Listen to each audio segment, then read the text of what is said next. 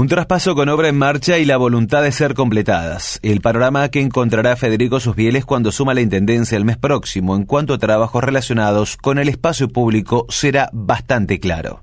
Los cambios de gobierno, sobre todo cuando el saliente y el entrante son de distinto signo político, incluyen la renovación de los funcionarios a cargo de las distintas secretarías y direcciones, con lo cual se genera en muchos casos un cambio radical en la mirada que se tiene sobre la ciudad, las prioridades a atender, las obras a desarrollar y el modo de gestionar. Por otro lado, se transita una transición donde la administración entrante se encuentra con varias obras en ejecución, que son parte de una planificación ideada por el gobierno saliente y que no necesariamente puedan coincidir con sus planes. El panorama que encontrará Federico Susbieles y sus equipos de trabajo en cuanto a obras relacionadas con el espacio público será bastante claro, ya que la mayoría están próximas a completarse y con recursos ya asignados, sin que haya pendientes de inicio o en proceso licitatorio. Consultado sobre la situación, Héctor Gay, actual jefe comunal, señaló a la nueva que sus funcionarios vienen manteniendo reuniones con el futuro secretario de Obras Públicas, Gustavo Trankels, para ponerlo al tanto del estado de cada emprendimiento que se financie con recursos municipales.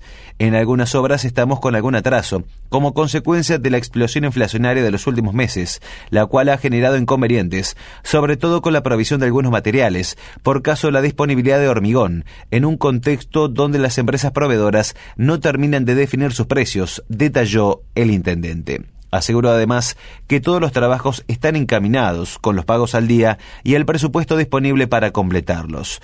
Yo diría que estamos con un panorama normal para un gobierno que es lógico recibirá algunas obras en marcha, ya que sus plazos exceden nuestro mandato, finalizó. Trankels, por su parte, mencionó este medio que viene manteniendo reuniones con los responsables de la Secretaría de Infraestructura y de Gestión Urbana.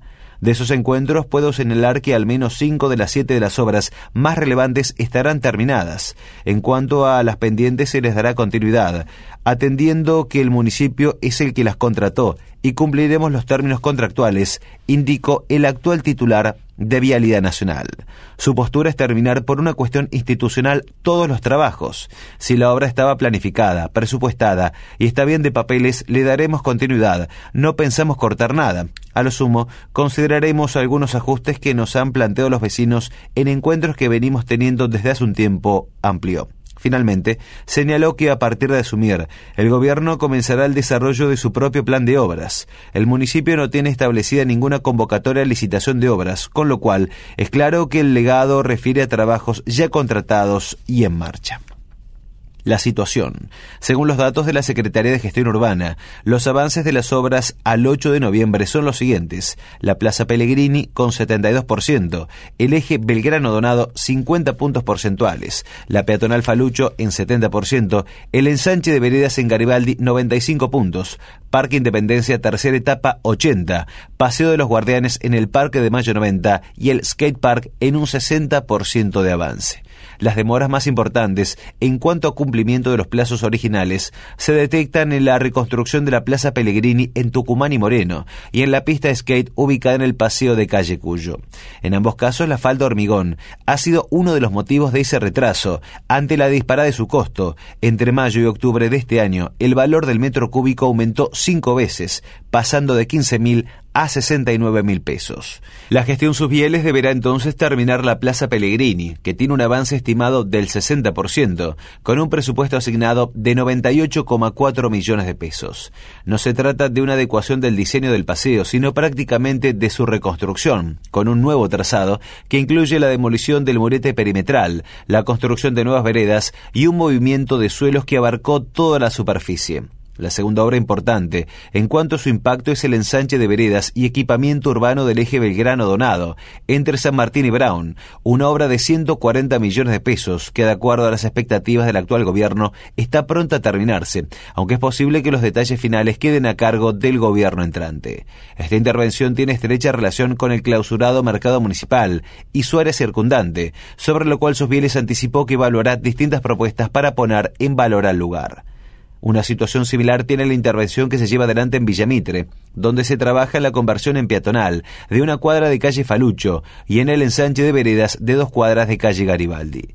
En este caso hay una cuestión particular que Trankels señaló va a considerar. Se trata del diseño de la peatonal Falucho, el cual ha derivado en la materialización de una nueva esquina que, para algunos vecinos, modifica la geografía del sector conocido como de las cinco esquinas.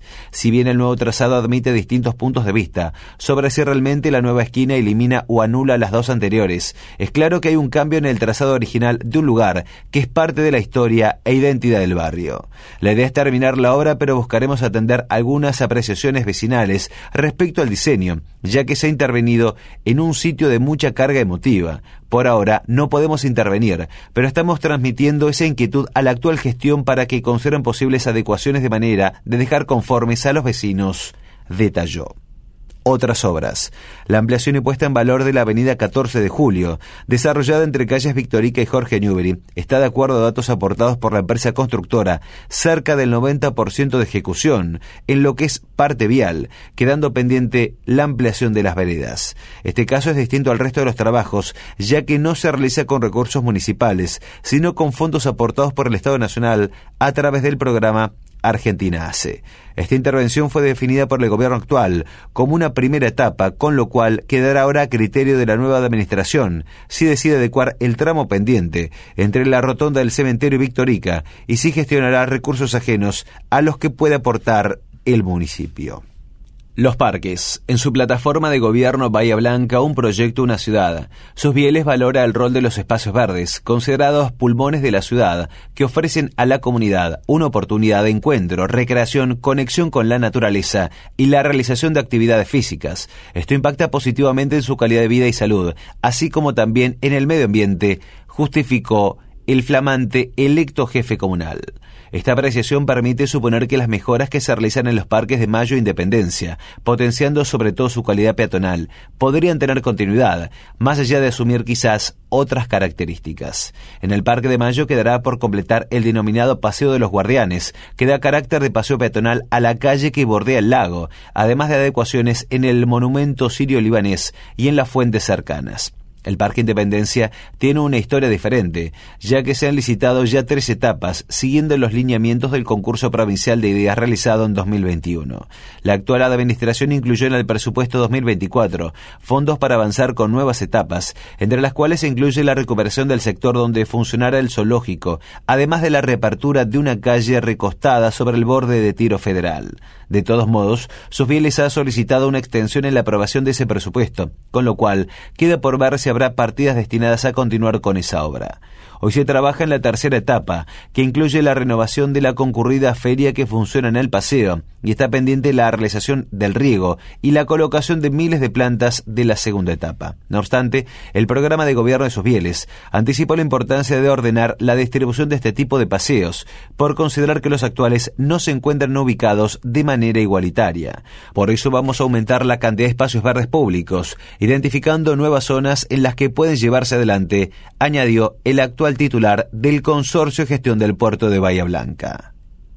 Otras una obra que la actual administración espera completar antes de terminar su gestión. Es la habilitación del edificio destinado al Tribunal de Faldas, en Brown y Misiones, donde se están llevando adelante las tareas finales. De todas maneras, lo realizado supone una primera adecuación de un inmueble que es propiedad de la comuna, por lo cual es posible que el año próximo se termine de adecuar. Por último, hay un conjunto de obras que fueron oportunamente licitadas por el municipio, pero que no se pudieron iniciar por falta de empresas interesadas. Es el caso de la puesta en valor de la fachada del Palacio Municipal, la reparación del frente del ex Banco Provincia en el Cine 41 y la reparación de la fuente del Paseo de las Esculturas y la de los ingleses en la Plaza Rivadavia algunas propuestas adicionales. Susbieles ha mencionado en su plataforma de gobierno su voluntad de concretar varios proyectos relacionados con el espacio público. Anticipó que buscará corregir la situación de riesgo e inseguridad que muchos vecinos manifiestan sentir en sitios como la Plaza Rivadavia, la Plaza del Sol, el Parque Independencia, el Parque de Mayo, la Plaza de Alvarado y San Juan, estación de trenes peatonal Drago, la ex terminal de ómnibus, la Carrindanga y la calle Cuyo. Planteó la idea de fortalecer las avenidas de doble mano, prohibiendo el estacionamiento y permitiendo una circulación fluida a una velocidad máxima de 60 kilómetros por hora. Habrá además intersecciones optimizadas, con semáforos sincronizados y carriles de giro específicos, reduciendo los tiempos de espera y los congestionamientos. Otra apuesta relevante es la puesta en marcha de un tren ferroviario urbano, aprovechando la infraestructura ferroviaria existente y establecer conexiones entre puntos claves de la ciudad. La implementación de un tren de estas características representa una alternativa de transporte amigable con el medio ambiente y su enfoque en áreas estratégicas lo convierten en un componente valioso para la movilidad y el desarrollo sostenible. En materia de pavimentación, una de las materias más complejas a rendir con el 60% de las calles de tierra, la idea es potenciar la conformación de consorcios vecinales, buscando fortalecer la participación vecinal en la toma de decisiones y avanzar con un plan municipal de pavimentación. Otra obra que vuelve a ser considerada es la construcción del natatorio municipal en el Parque de Mayo sobre la Avenida Lem. La obra se planteó en 2011, año en que se constituyó el edificio que servirá como vestuario, sala de primeros auxilios y oficinas administrativas. Federico Susbieles considera esta obra como una de las cuentas pendientes de la gestión municipal, cuya terminación permitirá promover y desarrollar actividades de diversos tipos y modalidades. La idea es avanzar con un natatorio de medidas semiolímpicas, climatizando y homologando para los torneos nacionales e internacionales la actividad, que permitirá además el funcionamiento de una escuela municipal para todas las edades.